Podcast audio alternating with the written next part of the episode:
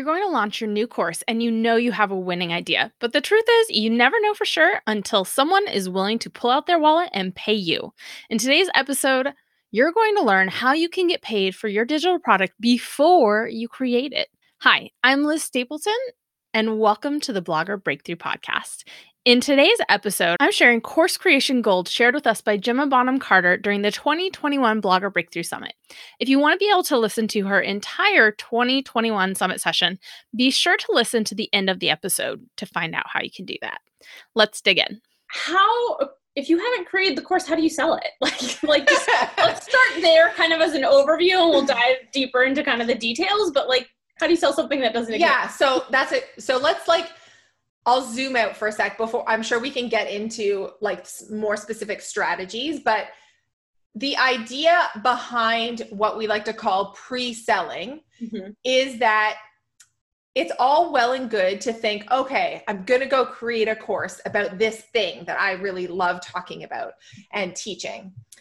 But you don't actually know if people are going to be interested in paying to learn about that thing. You might think it's the best idea in the world, your audience might have zero interest. And sometimes it's hard for us to really be in the shoes of our audience and really understand where they're willing to part with dollars, right? And actually invest in a, in a course or a program. So the idea with pre-selling is that before you've gone and recorded videos and made workbooks and invested in an online course platform and all of those things, if you can do really proper validation of your idea in the form of pre selling, you can feel so much more confident about now spending the time in creating that program. And so, with market validation, like one of the things that a lot of people seem to do is they think, okay, I'm going to get beta testers and I'm going to get people to beta test my program. And that's all well and fine. And beta testers might give you some great testimonials or something like that, or point out some things that, you know, you might have missed. Gaps that you didn't realize were there. Exactly. But it's not true market validation unless somebody is paying money for that product because anyone will be a beta tester. Like you're going to give me something for free. Beta tester is a whole right. game. Yeah, but if you can get people paying for that for that program, then that's really you're really then able to say okay i actually have something here. People are actually willing to pay money to learn about this topic. So let me go further and actually create this program. And so with pre-selling you're gonna you're gonna have crafted what i like to call an offer prototype. So you have your course offer all mapped out. You know exactly what each module and lesson would look like. You know the workbooks that are going with it. You know what bonuses would be included, how you're going to deliver it. All of that is mapped out ahead of time. But then you're you're not going and creating it. You've crafted that offer and then you're going to put it out to your audience and say, "Okay, here's what this is going to look like.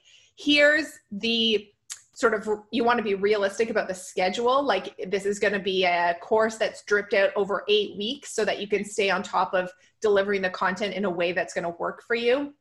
And you can kind of maybe be a week or two ahead so that you're not feeling too stressed. Um, and and and and launch it and and do a launch and get people to you know um, get your audience whether that's like social media via email marketing using webinars like whatever it might be and have a sales page and get people to purchase knowing that the course starts on October 1st, November 1st, January 1st, whenever that start date is. Yeah. And you actually run through it the first time with those founding students, mm-hmm. almost like in a live way. Like you can pre record all the stuff and drip yeah, it out. but, but it's like, kind of like it's answering questions. Exactly. And that's really like the zoomed out version of why you want to pre sell. Because how good is it going to feel?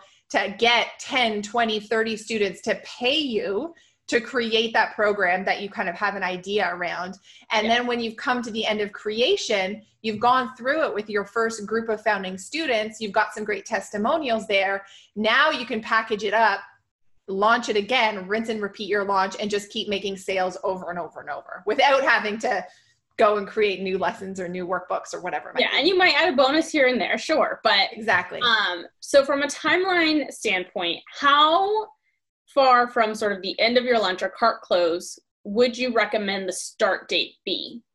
Probably, I would say you know, give yourself a solid week or two to like recover from your launch before starting. Mm-hmm. And I wouldn't go any longer than three to four weeks out. Like I can't really see people They're not to wanting be as up a month later. Yeah. If you leave it too long, you're just losing that momentum. I also get worried that you might have some people maybe asking for a refund because you've kind of left it too long and they're second guessing the investment. Yeah. So it might be like during your launch, once you get the first few sales, start working on lesson one so that you can get a little bit ahead. Totally. Okay. Got it.